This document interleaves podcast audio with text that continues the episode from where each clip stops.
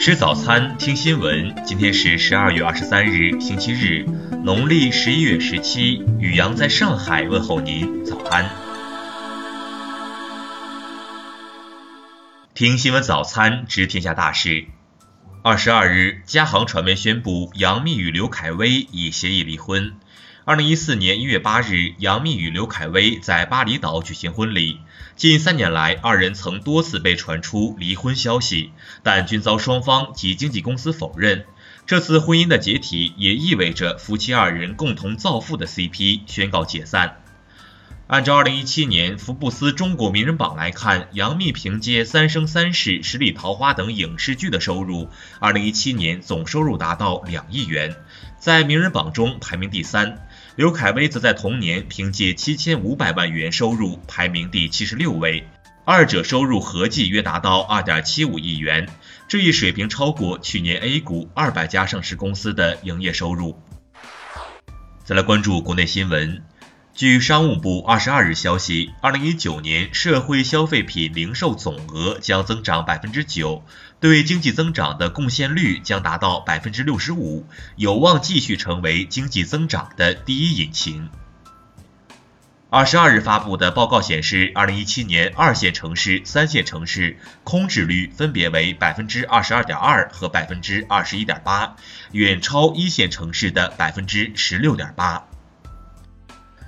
针对加拿大媒体日前报道并指责中国进行网络攻击一事，中国驻加拿大大使馆当地时间二十一日回应指出，加媒体报道中的有关表述是编造的事实，严重误导公众。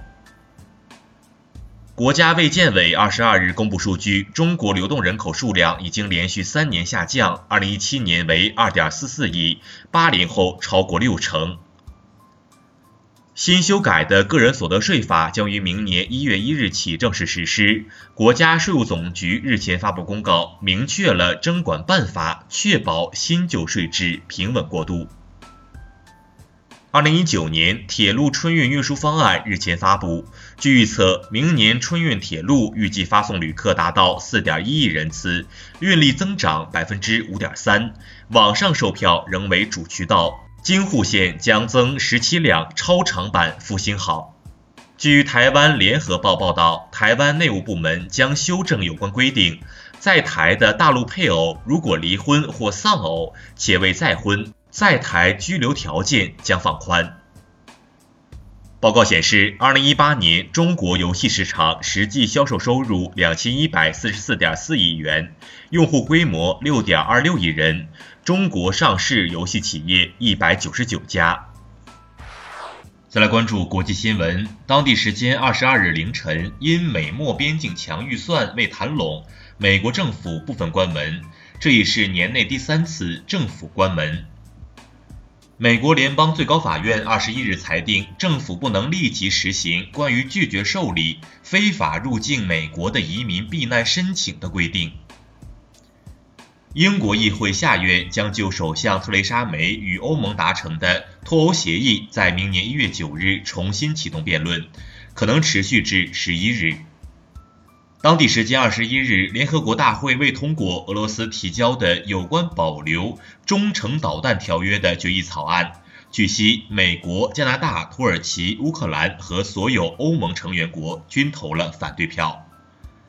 当地时间二十一日，联合国安理会通过决议，支持也门停火协议，授权联合国秘书长古特雷斯派员实地监督停火协议的实施。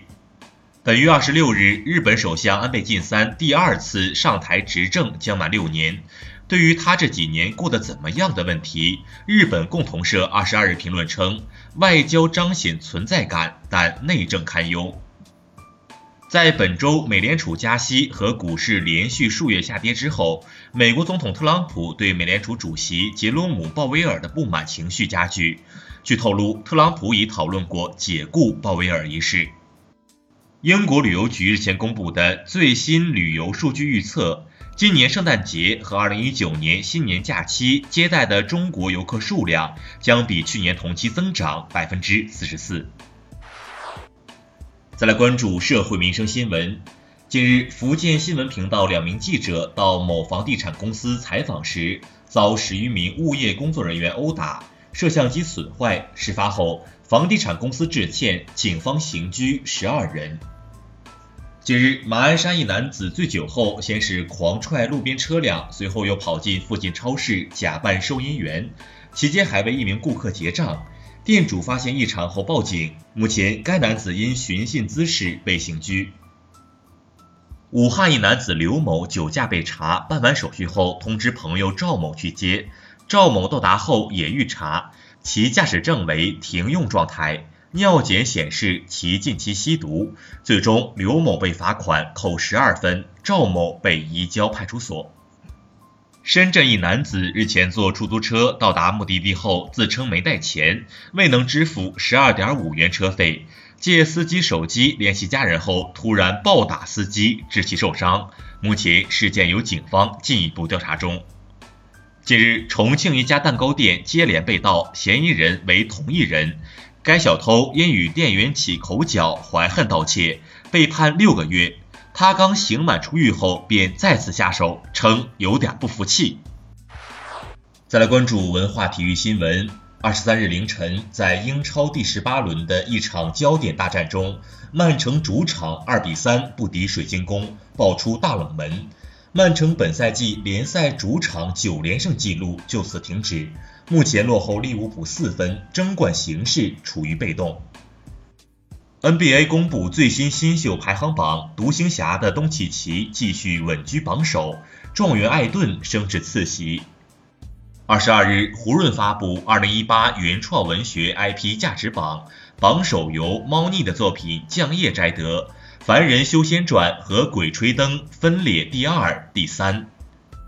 广电传媒日前发布公告称，为从根本上避免曲解与猜测，公司与湖南广播电视台决定终止以二点零八十八亿元价格转让愚公移山的艺术品交易。以上就是今天新闻早餐的全部内容，请微信搜索 xwzc 零二一，也就是新闻早餐拼音首字母再加数字零二一。如果您觉得节目不错，请在下方拇指处为我们点赞。一日之计在于晨，新闻早餐不能少，咱们明天不见不散。